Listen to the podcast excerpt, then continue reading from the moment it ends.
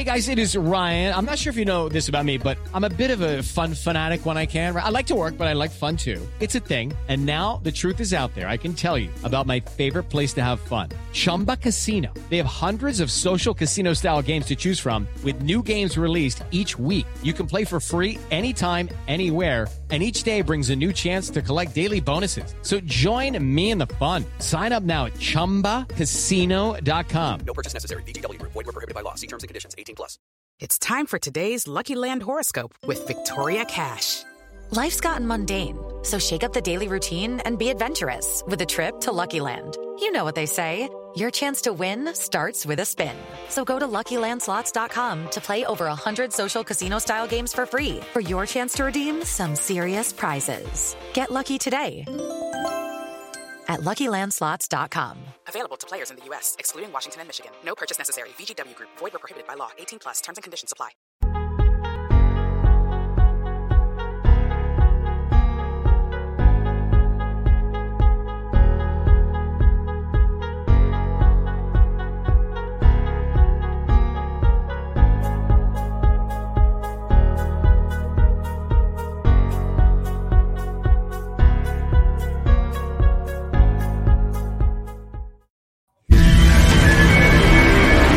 Now, it's the rest stop with Brad Restituto.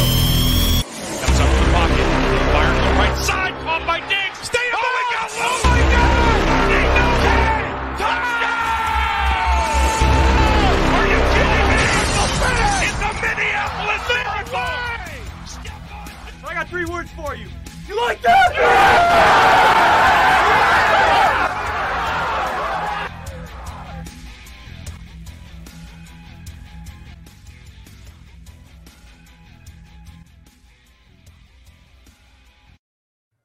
Welcome to the rest stop. It's Tuesday, March 30th, 2021. We come to you live every Tuesday and Thursday, 9 o'clock Pacific time. The rest stop, you can check it out on twitch.tv slash Chris Landry Football or on my Twitter page at Brad the Believer, Brad Restituto on Facebook. We go live as well. And if you miss any part of the show live, check out the audio version of the podcast on any of your podcasting platforms. Search Landry Football Conference Call and then sub- subscribe and like the YouTube channel, Brad the Believer. Spence, we got to get right into it. March Madness coming down to the wire. We've got eight teams going down to four. Gonzaga's already punched their ticket to the Final Four, and a great finish going on right now with under 10 seconds to go in the East Regional, 11th seeded UCLA Bruins taking on the number one seed Michigan Wolverines. And last I checked, Spence, there was about six seconds left. UCLA was up one with a one and one free throw. They hit one of the two, and then Juwan Howard called a timeout and the show started. So I didn't get to see if he was able to convert the second of the two and two to make it a three point game. And then Michigan coming down with an opportunity to uh, try and uh, tie the game or take the lead. Spence, uh, from what you're telling me here, there's still about three seconds left. I don't know if you missed the second end of the one and one. Spence, uh, what what update can you give us here Uh, the East East Regional, Michigan number one seed, 11 seed UCLA. We're coming right Yes. down to the wire here. So it looks like they put a little time left on the clock. There's six seconds left. US, US uh, UCLA 51, Michigan 49. I'm not sure whose ball it is at the current moment. I'm actually just popping into the game myself, but uh, looks like they're about to head out back onto the court. Lots of plays. It looks like UCLA might have the ball, so Michigan's probably going to have Okay, to look, defend this and well, it looks like well, okay, maybe UCLA is now coming out of the timeout for the second part of the one and one. I'm not sure exactly, um, but we'll see if we can follow that. While we're waiting, Spence, for that game to end, uh, a game that did end earlier, the number one overall seed in the tournament, the Gonzaga Bulldogs, they handle USC pretty easily. The Trojans, a six seed. Gonzaga gets the win 85 66, and Gonzaga pretty much led wire to wire in that one. Their passing was impeccable. Their shot selection was fantastic, and they were up and down this court scoring 85 points, uh, which is one of the top scoring outputs of the tournament this far. Uh, great first half for Drew Timme. Uh, Jalen Suggs is supplanting himself as a possible lottery pick. And just an outstanding performance by Gonzaga. And they look almost unbeatable as they're heading into the Final Four and looking to either face UCLA, UCLA or Michigan here as this game's winding up. Spence, what can you tell us? Are we under five seconds, under four seconds here in this game? Still a pause, although I think Michigan may have just missed a shot, and they're reviewing who it was off of out of bounds on. Yeah, I'm looking at the replay now, and it looks like it is going to be Michigan's ball. So, So they'll have a chance to either send it to overtime or win the game. it looks like it. Yeah, with about one point. Uh, I'm going to say 0.5 seconds because as the ball's going out of bounds, it doesn't touch until about 0.5. Michigan will have to get a shot off quickly, but 0.5 seconds, I think, is uh, more than enough to get a Yeah, Michigan shot. had many opportunities, Spence, here in the second half. They were down for the most part of the second half to UCLA. They fought back. Uh, they took the lead up one, and it was back and forth for the last four minutes of the game. Michigan had plenty good shots at the basket in the in the final 30 seconds to either tie or take the lead. They could not convert, and US, UCLA made just enough shots down the stretch to take the lead. And it looks like, from what you're telling me here, um, that with 0.5 seconds, it's gonna it's gonna be very difficult for Michigan to send this game into overtime. And UCLA may be advancing as the 11th seed to the Final Four to take on Gonzaga. Uh, just a, a fantastic game for um, for for Zhang, uh, Johnny Juzang. He's had a, a really great game tonight. He's had 28 points. He's not missed a free throw. He's been uh, the leading scorer in, in, in a very low scoring game between UCLA and Michigan. And Michigan had their chances. Uh, they just doesn't seem like they could get the job done. Is the state the game still Yeah, have a so- little bit of time, Spence? I was correct. It is going to be 0.5 seconds, and Michigan will have the ball. Juwan Howard's trying to uh, call up something nice here. Uh, they should try to get something going towards the basket. but Well, they've got some big guys. They've got Franz Wagner, big guy. They got Dickinson, another big body down there, and Davis, who comes off the bench. He's had uh, seven points off the bench today. He's been, he's a big body down there. We'll see if Michigan, um, we'll see if Michigan can can get kind of kind of a, a miraculous play here with with under one second left in the game. Spence, you can give us the update. I do not have a TV in front of me okay. Uh, Juwan Howard in his second season, one one of those seasons wasn't a complete season with Michigan, getting them back to prominence and a chance at a Final Four. UCLA and Mick Cronin uh, played in the first four. Spence and only they will be only the second team to go to the Final Four as a first four participant. VCU, Virginia Commonwealth, led by Shaka Smart, was the only other team to do that in 2011. So, uh, a very improbable play with under one second left to try to Yeah. get a chance to tie the game. Uh, yeah, it didn't shaking your head. happen. M- no, the game's uh, final.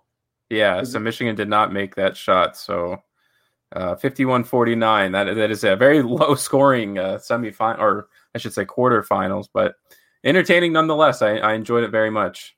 And Mick Cronin, Spence, who for a brief cup of coffee was the head basketball coach or the potential head basketball coach for UNLV here in Las Vegas.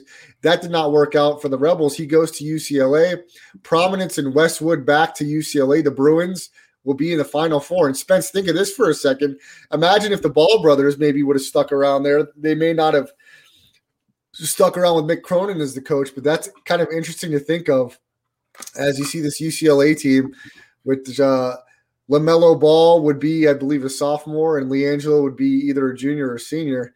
Uh, that'd be qu- kind of fun to watch the Ball brothers with U- UCLA in the Final Four. But that's just wish- wishful thinking as Mick Cronin leads this squad uh, to the Final Four in a two-point victory over Michigan, and I believe they were seven or seven and a half point underdogs coming into this game.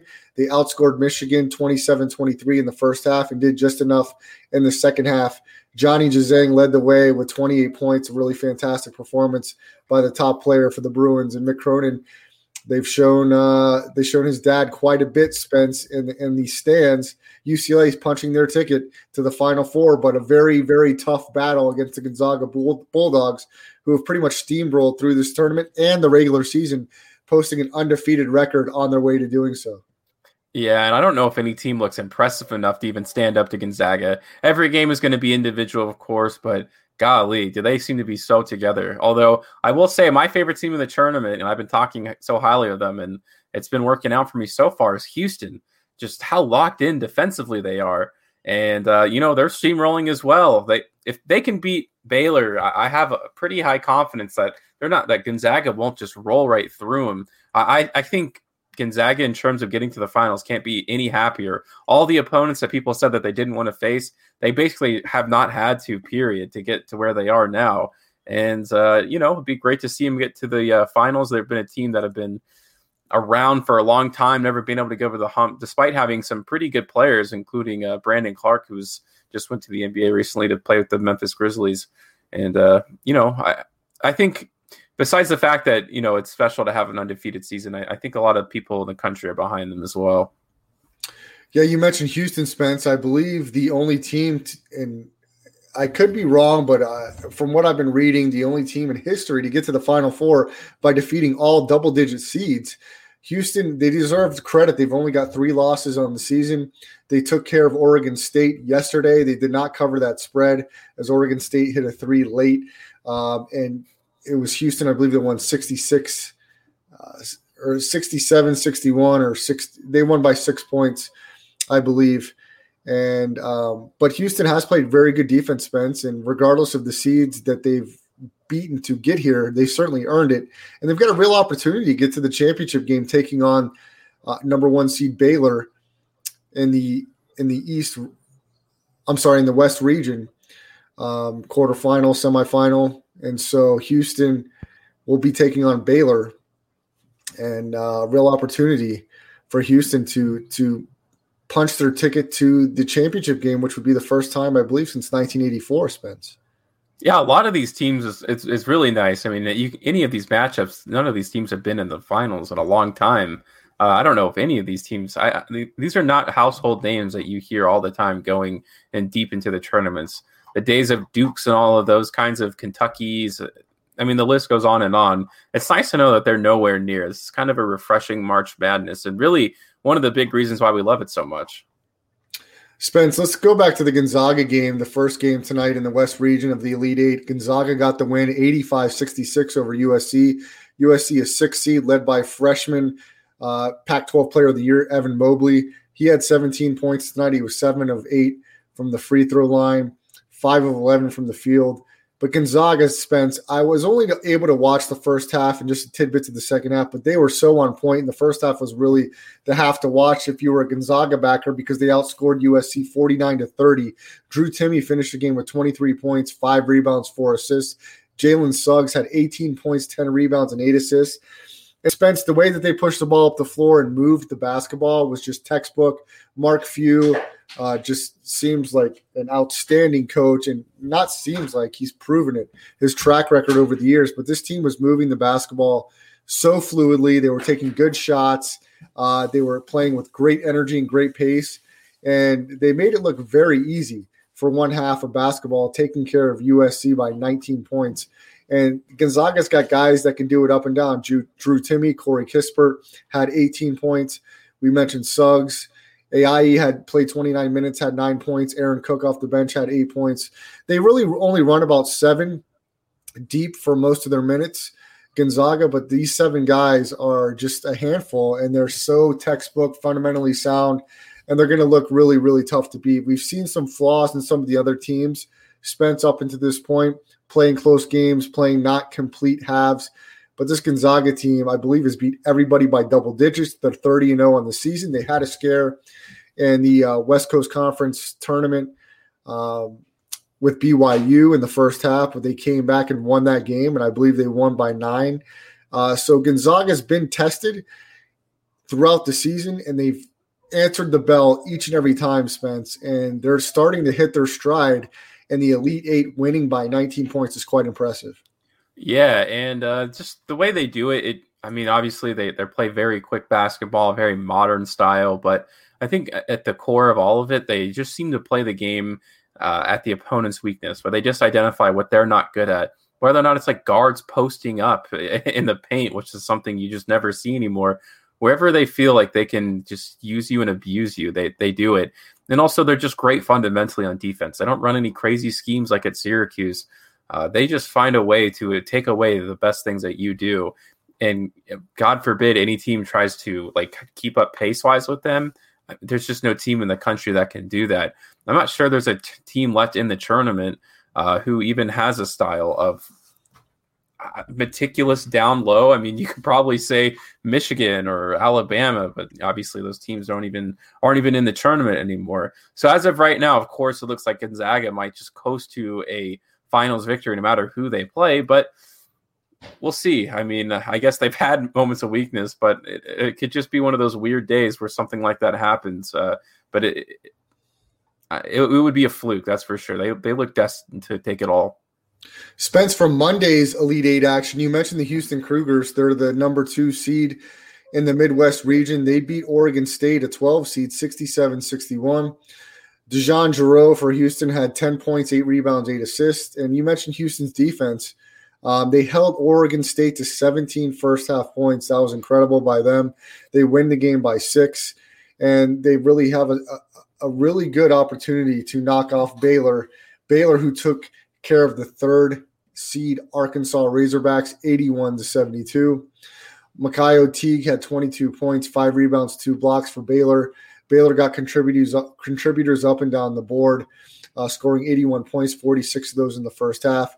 So it will be Baylor versus Houston, and one of the final four matchups in Gonzaga versus UCLA as UCLA knocked off Michigan today 51 49. The 11 seed Bruins move on to the Final Four. I know that there's a lot of big blue fans, Michigan fans who are 23 and 5 on the season. One of their best players, Isaiah Livers, out with an injury, missed the entire tournament.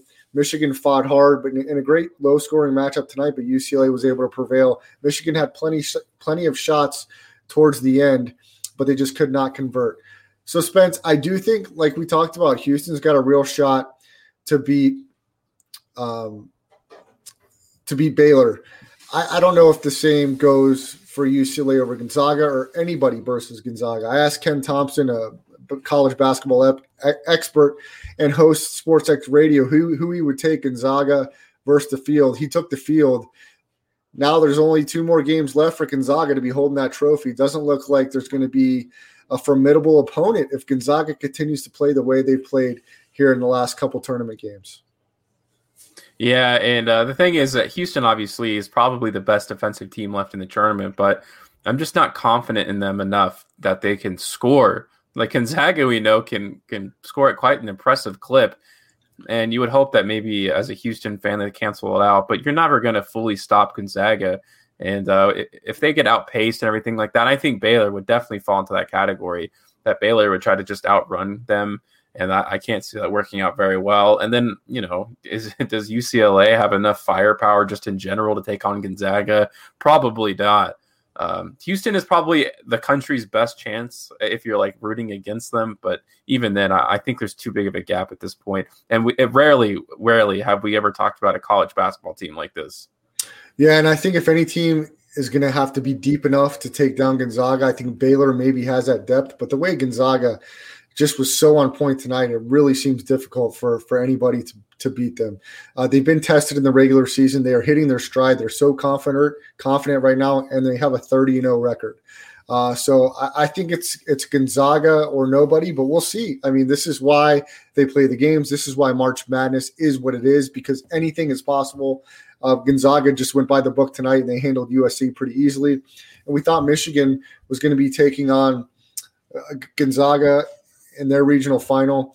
Uh, but UCLA knocked them off, and UCLA has got a lot of confidence right now coming out of the first four, now representing in the final four.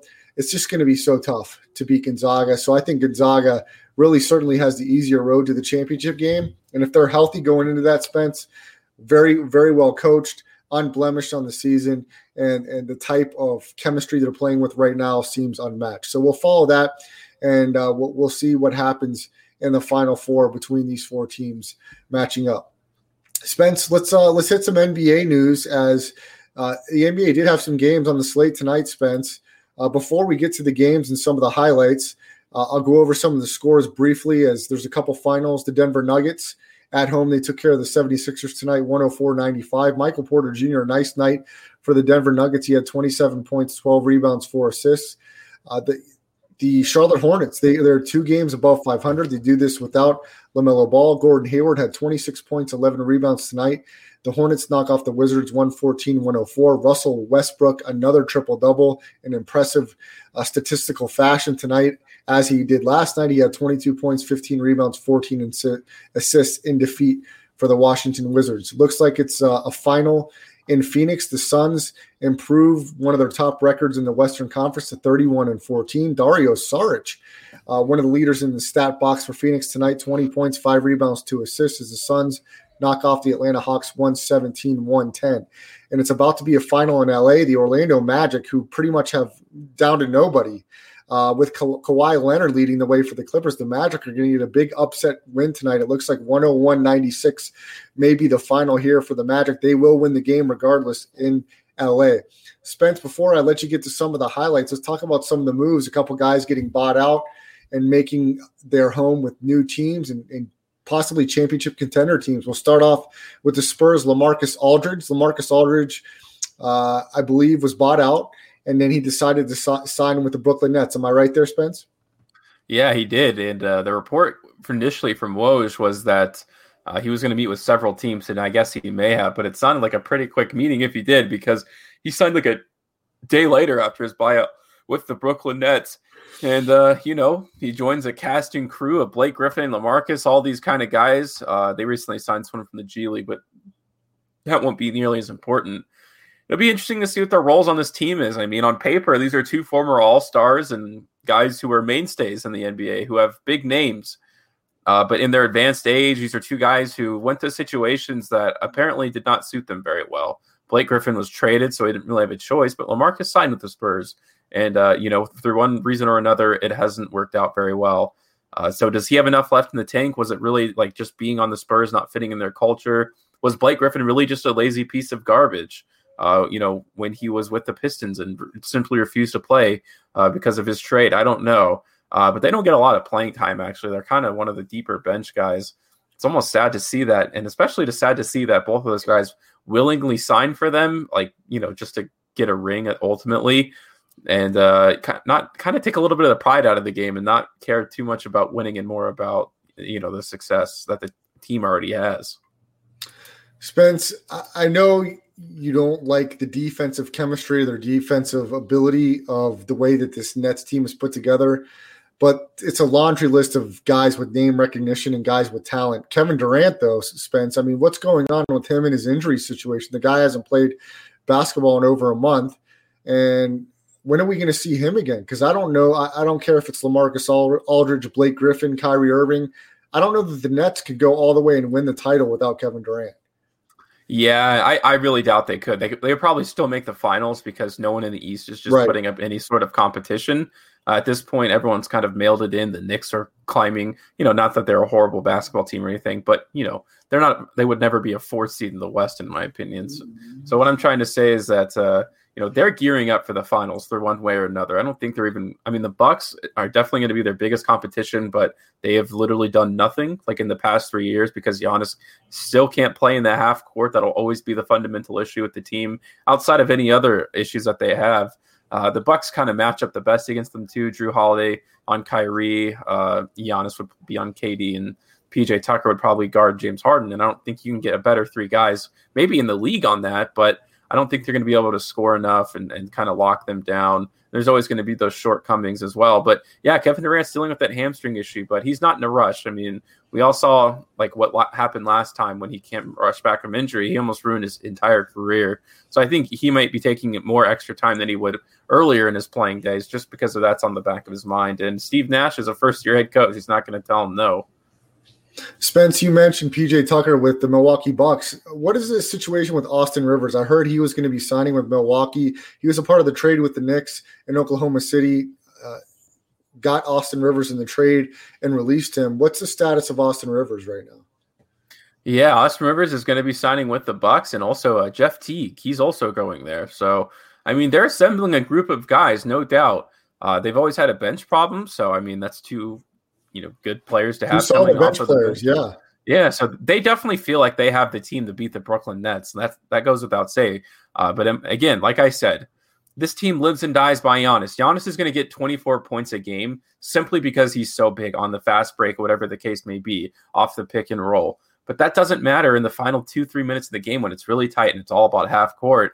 I mean, his inability to have a go to move and his passing is also not great. They're one of the worst teams in crunch time, despite having a lot of talent around them. I'm not really sure exactly what the issue is. I don't watch them on a game by game basis, but that's those facts remain and they are just simple facts. There's no debating those things. And if it wasn't true, then they probably have been in the finals by now, maybe even won a championship. Spencer the Wiz, follow him on Twitter at Spencer the Wiz. I'm Brad Restituto. Follow me at Brad the Believer. The rest stop every Tuesday and Thursday, 9 to 10 o'clock Pacific time. Spence, another acquisition with the buyout situation. Andre Drummond, the big man, signs with the LA Lakers. Talk about this. I like it. I think Andre Drummond is is underrated as far as his recognition and his skill as a big man. This guy has put up 20, 25 plus rebounds in a game multiple times. He certainly gives you a nice presence down low. He's got some offensive skills. I think when LeBron James comes back healthy along with Anthony Davis, this could be a good lineup on on the court for the LA Lakers. I like the signing and it's it's well needed with the Lakers as dealing with injuries right now. They're they're in, in, a bit of a tough patch in this part of the season. We'll see how Frank Vogel navigates it. And when do you expect Andre Drummond to to have his first game with the Lakers, Spence? Yeah, so it, should be really soon. They just beat the Orlando Magic by like three points the other night, but uh, Anthony Davis will be back before LeBron James. So I was actually talking about this earlier with a friend about whether or not an Anthony Davis led Lakers, no LeBron James, would uh, you know could be successful. Not you know they're obviously going to need him for a finals push, but just for the regular season. And uh, my buddy pointed out that well, Anthony Davis has kind of been in that situation his entire career, and that has not translated to winning outside of like sneaking into the playoffs as the A seed. Uh, but I, again, I think this is just a long term plan for the Lakers who are looking to face the Brooklyn Nets in the finals. And if there is a weak point for that team, because it's not going to be scoring, it's on the glass. I mean, they have they are going to be running Jeff Green at the five position a whole lot of times. And it'll kind of be that balance, I think, if the Lakers and Brooklyn do meet each other there, where Andre Drummond's going to have like 18 rebounds in the game, but Jeff Green is going to cook him. See, that's the thing. Like, I think the Lakers can live with a Jeff Green, Andre Drummond matchup. Jeff Green will probably, you know, hit a good amount of his threes, but would you rather lose in the finals because Kevin Durant, you know, went off on you or because Jeff Green kind of dominated? He's never really been able to do that in his career. So uh, if the Lakers want to give up six threes to Jeff Green a game, I mean, I think that's fine with them as long as that means that Andre Drummond is extremely successful on the defensive glass and the offensive glass and just cleans up for them all the time. And Anthony Davis, you know, he has the ability to guard one through four. Andre Drummond doesn't, so that could be a little awkward.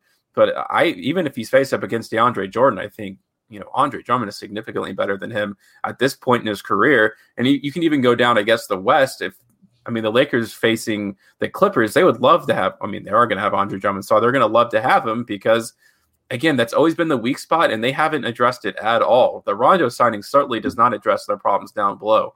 They think Zubac is going to be the guy to do that, but I mean, Jokic cooked him last year in the playoffs, and I think Andre Drummond can do something extremely similar, maybe in a different fashion. You know, he's not going to be running the offense, but on the like, he's so weak, and I think Drummond plays great enough defense to where Zubac's offense just won't matter at all either.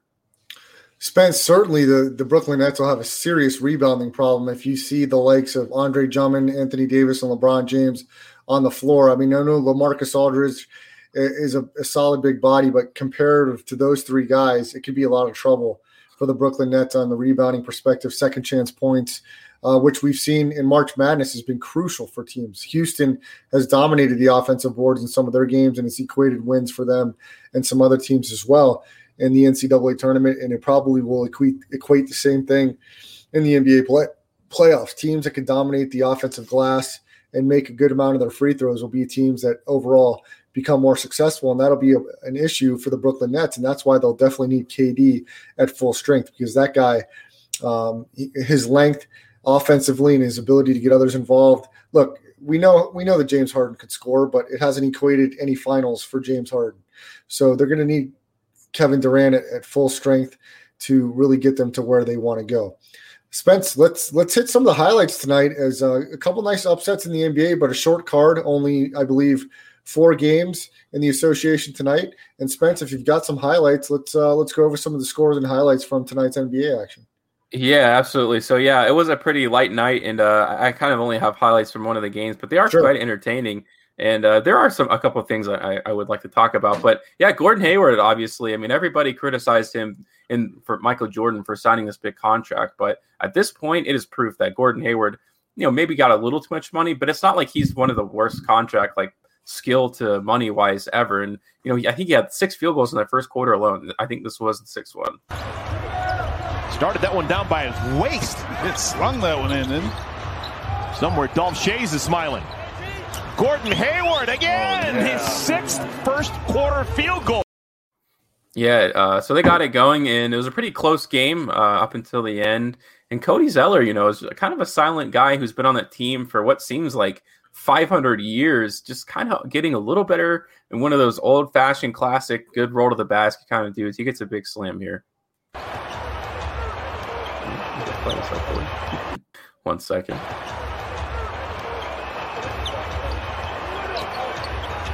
Devontae leaves it for oh. Cody and a tomahawk. Thunder. Real big first half for Cody Zeller. I feel bad for him. I feel like a guy like that should just shave his head. Like, what is he holding on to? It's like thin out here and it's just gone. I don't know. Uh, what's his name for the Lakers actually did end up embracing it, which I appreciate. Alex Uh, Caruso. Um, and there's actually a lot of Cody to Cody uh, synergy. Cody Martin as well, another guy for the Hornets who has been around that team for a few years now, and you know, the developmental system just kind of works out. They haven't been making the playoffs, and now here they are on the fourth season in, in the NBA. Shot clock resets to 14. And a steal. Martin took it away. Long. Oh, a beautiful no look pass. Cody to Cody. Spence, Yeah, does, so it they- surprise, does it surprise you at all that the Charlotte Hornets has been able to sustain some of this success without LaMelo Ball? Uh, to a certain extent. I mean, I think he really, you know, brought up the team just energy wise and kind of uh, instilled a winning culture, I guess, a little bit, which is kind of insane to say from a rookie. But uh, I, I do think Lamelo joined a good situation. Uh, the Hornets, you know, have been very low key, but they've kind of hit in the last three years, which is important. You get Devonte Graham, you get PJ Washington, you get Miles Bridges. None of those guys are going to be MVPs one day, maybe not even all stars, but I think that's what everybody gets caught up these days when it comes to team building and maybe even the Bulls to a certain extent with Vucevic, where it's just like, oh, I have talent, that's all I need. Like, now you really need a collection and a cast of guys who fit into what you've been doing for a long time. That's what made Brooklyn so good. That's what's got them into this position.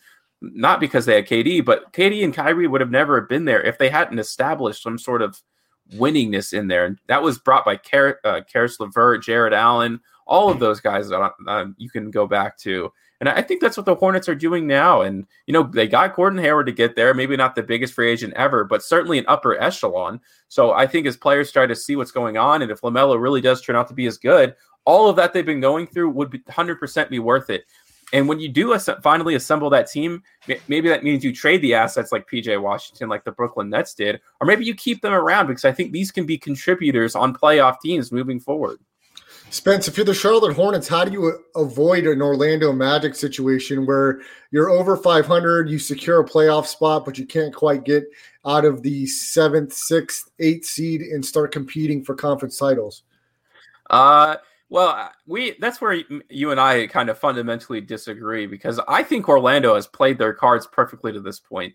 Look, you can't go for a finals run every year when you're not the Lakers or the Celtics like that. I, Orlando is a very nice city and they they should always be able to recruit, but sometimes it just doesn't work out. They accumulated some uh, some really good talent, and instead of letting them walk, they brought them all back because they you know had whatever they had going on, and then they were able to flip them for great assets.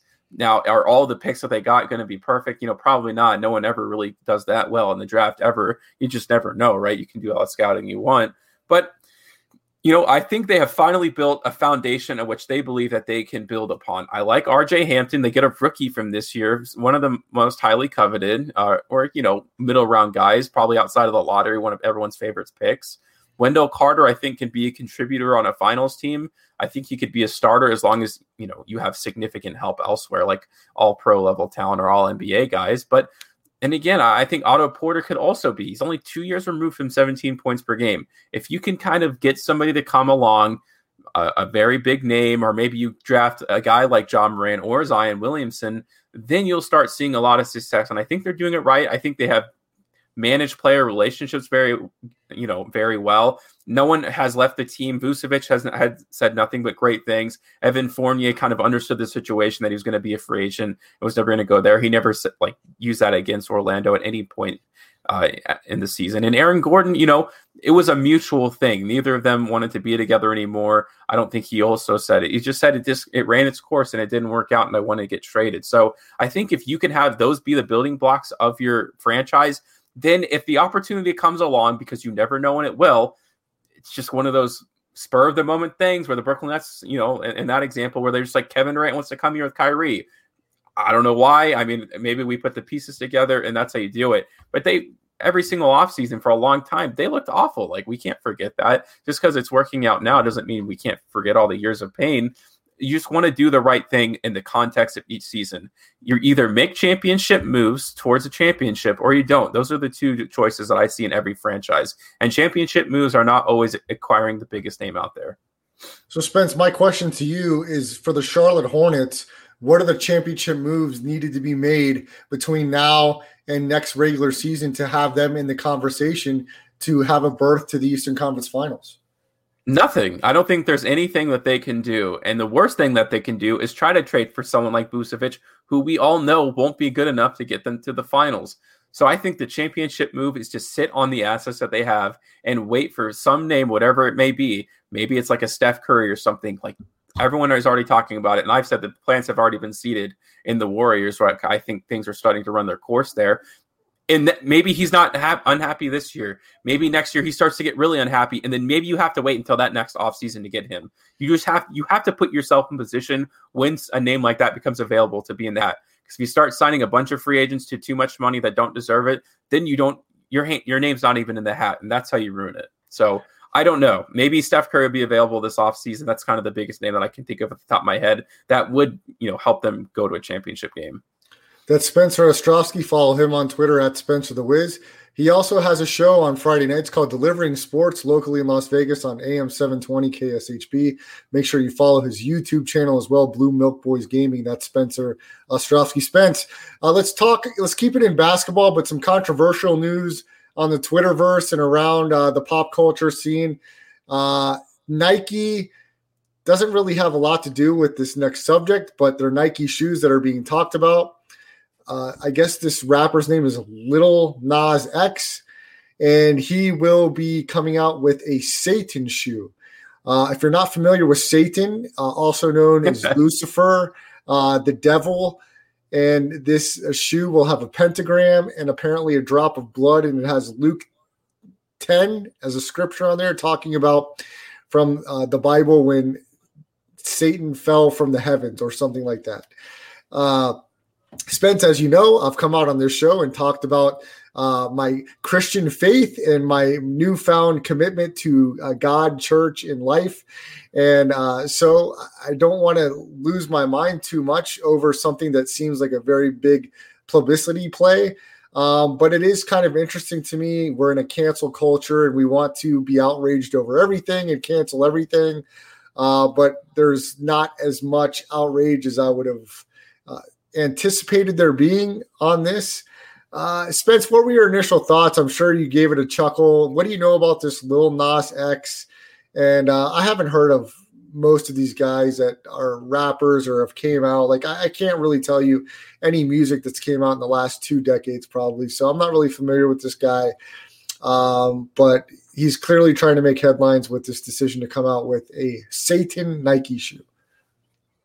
Yeah, so this is a very multifaceted thing. So I, I actually have a clip for this shoe was inspired by a music video that he did, which is like very uh kind of vulgar. So you, you'll see it. He, it's kind of about him because he came out uh, as a uh, gay man, and now his music is kind of reflecting his transition to that being public about it. And uh, this may have been a little much to some people, so I'll play like a six second clip so we don't get you know taken off the airs. Yeah,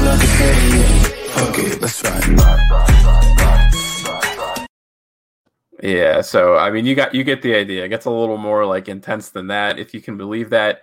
Uh, so yeah, so he go like basically, I don't really know the full context of it, but of course, you know the whole gay thing and how like obviously that's been a very played out narrative throughout history, and he was kind of touching upon that and his experience of being a gay man.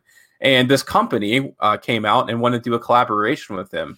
The fascinating thing about this story actually is that Nike is suing them because this is not a Nike shoe. It, they basically took a Nike shoe and redesigned them and resold them.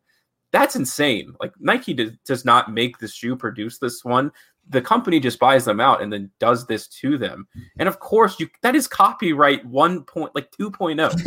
Absolutely that is not something now if they just designed their own shoe and then a collab then that's fine but you can't take i mean they, they even they didn't even take the nike logo out of them. They kind of made this as like this version of the nike shoe which is super illegal and nike actually just won a major lawsuit against a company who did something like that so they're going to get the bag twice so nike's going to have a very nice year on their portfolio coming ahead because i think this trial is going to be extremely short. This doesn't fall into parity laws this is a very serious thing and uh, they're just straight up not going to win Lil Nas X uh, is not going to get sued in this. He's actually not a name on the lawsuit. They kind of just went to him and said, "Hey, look, here's your shoe, and you'll make money off." He's like, "All right, cool." And the thing about him also is he, the reason he makes music videos like this. Like this guy started out as a fan page for uh, Nicki Minaj, I'm pretty sure, or Cardi B, one of those two. Like he's he understands how to play the game, just like Nicki Minaj and Cardi B. Like in their music videos like WAP, of course, like that's going to elicit a lot of attention on social media. So by people saying they're boycotting Nike and stuff like that, you are just helping him by boosting his social media tag rate. I, people just are so silly. And also, I, I will also say this, and like I, I'm not in support of Satan shoes, of course. That's really weird and stupid. But at the same time, by you saying you're boycotting Nike while tweeting on your iPhone uh, made by child slaves, or you shop at Walmart and they are destroying small businesses. Like, this is where you draw your virtuous line. Like, come on, dude. Either it's you're okay with everything or you're not. Nike also has like child slave workers who get paid pennies on the dollar. I have owned Nike stuff. I'm sure you do too. We all do. We all have iPhones and phones that were all made in factories. So why is it now that you decide that you care about the greater good when in reality you don't? When you shop and do all these things for companies that do unvirtuous things. I think it's very silly. And it also happened with Carl uh, Colin Kaepernick and Nike. No, I'm not shopping at Nike anymore. After they went back to shopping at Nike about three months later, after everyone had already forgotten about it. So this is all part of the like he's you've just fallen into his hands if you are outraged and raging over it on social media. Spence, you make a great point there, and this is my whole frustration with this entire cancel culture. It's like we get to pick and choose which things we want to be outraged over. When you make a great point there about if you're really outraged over one, uh, you should be taking the in- entirety of the circumstances in the situation and foreign child labor practices and, and unethical moral practices with, uh, with, with some of the manufacturing overseas is, is certainly an issue um, that isn't talked about enough and with a lot of these big name companies that really don't give a they don't care about anybody uh, but the, their bottom dollar so i wish that was more into the conversation especially when you're talking about professional athletes and social justice um, what they want to put on their t-shirts and outrage over but some of the things they don't talk about which are some of the things you mentioned right there spence yeah, uh, so that, that's all. I mean, you're not. It's not always going to be perfect, and also it's just kind of the way merit culture goes, where we all care about this main idea for a month, and then we all forget about it, and we go on to the next thing. We have short attention spans, just like this storyline where everyone says, "And Nike's stock is probably going to drop, whatever," even though this has nothing to do with them. A lot of people think this is like a publicity stunt to kind of like ruin the name of Nike because, unlike you know, just like myself until today when I was doing research on this, I didn't know this was an official official Nike shoe. I thought they were doing a collaboration for this music video, but no, it's a different company. And you know now Nike's trying to reverse those damages and, and obviously separate themselves, which it which they will in the end. And there will always be people out there who think that this is Nike's shoe.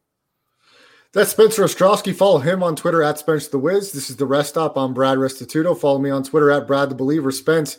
Let's go to the, some NFL news, and we'll start off with the 17 game edition uh, to the NFL schedule. That's one more extra game in the NFL regular season, and it looks like it'll be uh, matching an AFC and NFC team against each other. What What are your thoughts initially on this, Spence? I mean, it's something that the Players Association agreed on. There's going to be some monetary compensation for the players in this. It certainly adds to uh, the already grueling schedule as a football player, a professional football player in America.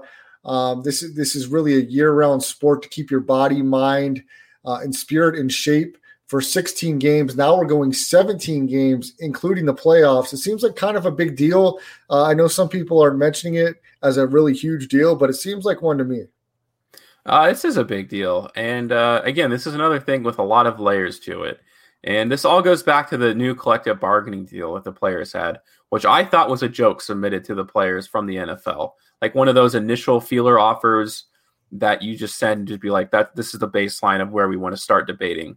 And what they and the end the player association just blindly agreed to it. And I'll tell you why this is a disaster for them because the, the price they paid is now NFL players get to smoke pot and not be suspended for it.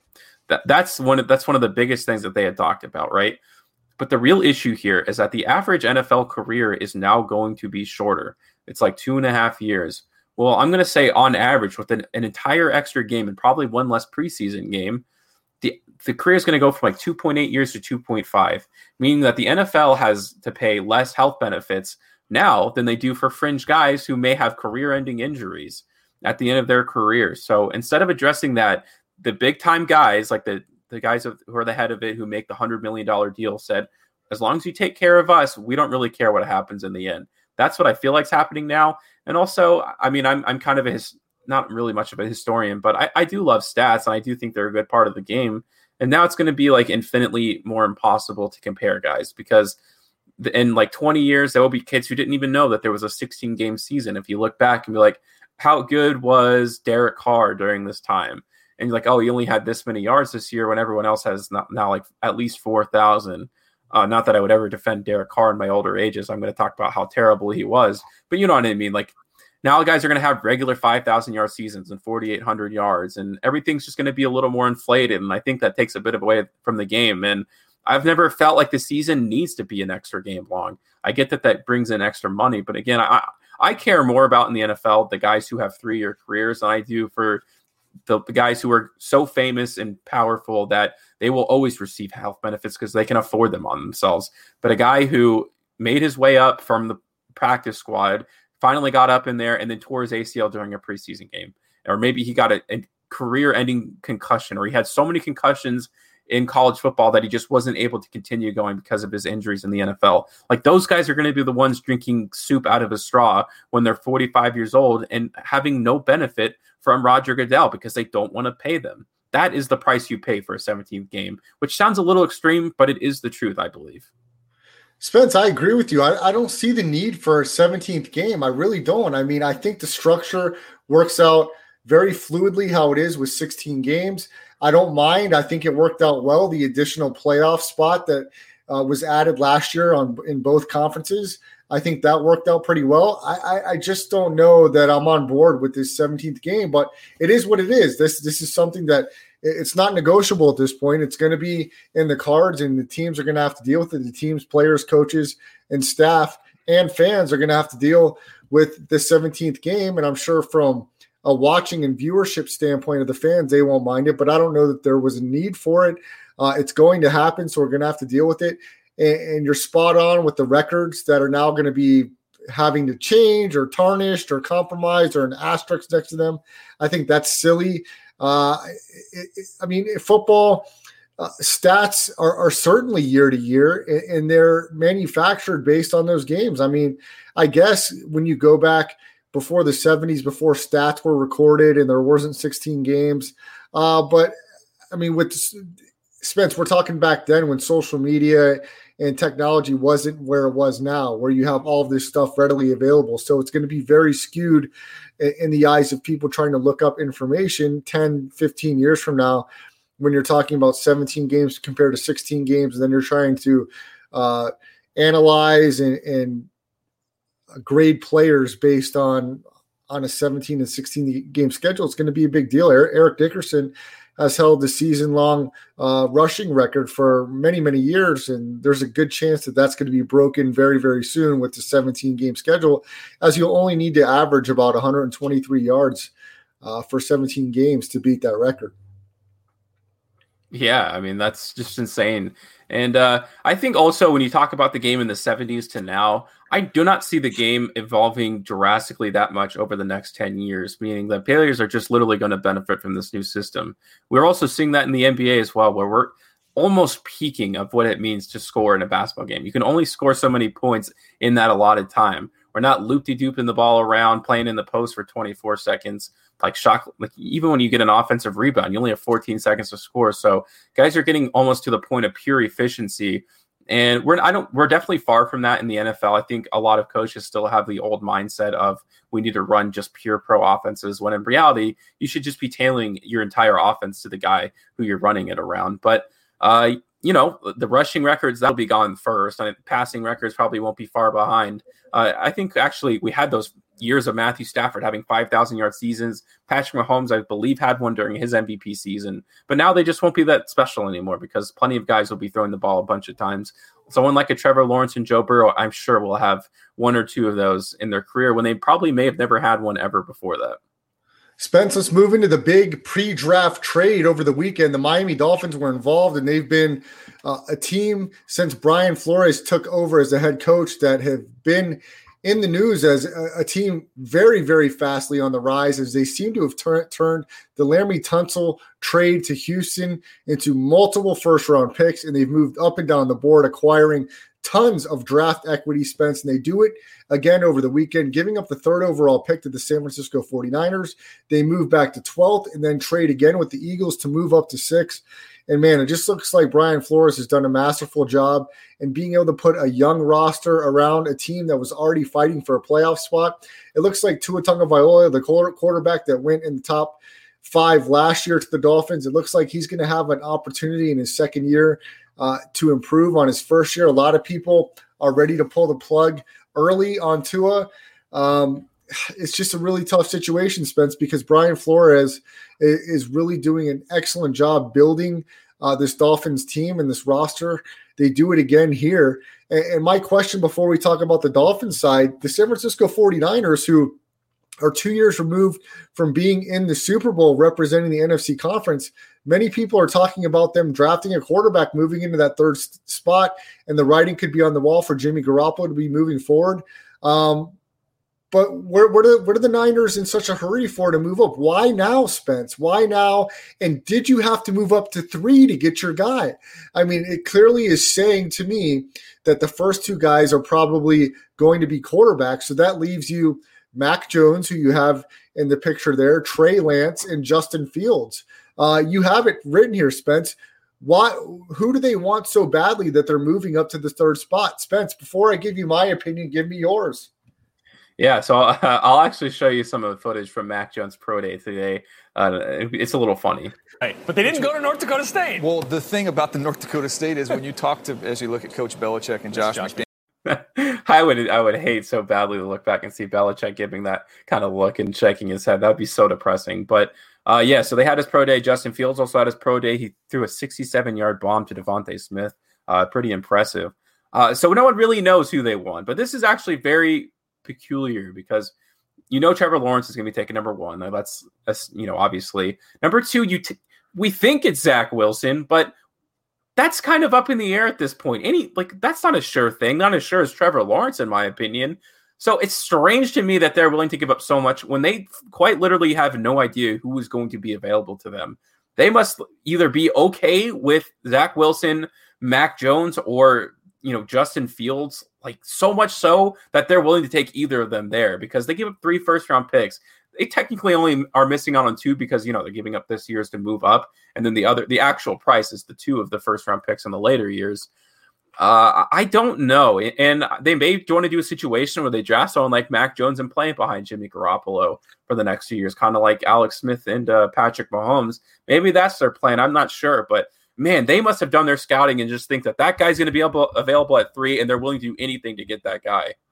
Well, Spence, let me uh, put your mind at ease and any 49ers fans, because uh, I will tell you one thing that is not going to happen. And I don't care what this jabroni Michael Lombardi, uh, former Bill Belichick front office guy, NFL guy, he does not know what he's talking about. All you have to do is think logically here. Mac Jones will not go number three to the San Francisco 49ers or anybody else. This is not a slight at Mac Jones, but just let's be logical here. Mac Jones, before this whole draft process, was not talked about as a top 10 prospect at all whatsoever. And what does Mac Jones do that's completely different than anybody that San Francisco has on their roster right now? He doesn't do anything completely differently. So why would you move and give up multiple first round picks to draft a guy who may be mentally superior and has played great competition in college football, but he has never played an NFL game like former Alabama predecessors before him. Name me an Alabama quarterback in the last two decades that have come in and has been a, a Super Bowl quarterback or has been a Pro Bowl quarterback. You're probably not going to name many. So uh, I think this is a terrible smokescreen. I think the people that are putting this out there are out of their freaking minds. It's not happening at all whatsoever. Not saying that Mac Jones can't be a fantastic player, but they are not moving up to three to take Mac Jones. It's not going to happen. Think logically. Mac Jones does not do anything swimmingly differently than people you already have on that roster. Now, I don't know why people are slighting Ohio State quarterback Justin Fields so much.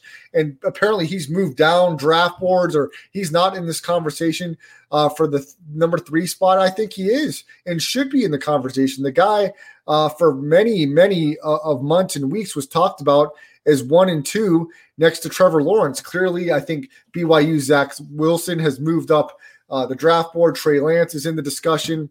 Um, but if you weren't, I was 100% sure it wasn't going to be Mac Jones. I don't know if today influenced anybody, but he was playing against no defense and no pads and, and couldn't consistently hit a, a, deep ball with no coverage. So that you could say what you want about that, but that shouldn't be happening at an organized, structured pro day, especially an Alabama pro day, for a guy that is suspected to go number three overall by some people, please. It's not happening, Spence, 49ers fans. It's not happening. Anybody else that wants to put your smoke screens on Twitter, all you have to do is use your football brain for 20 seconds and realize it makes no sense. I don't care what you, how smart you think Mac Jones is, even if he's the smartest guy to ever uh, have a Wonderlic test. He's not a Peyton Manning.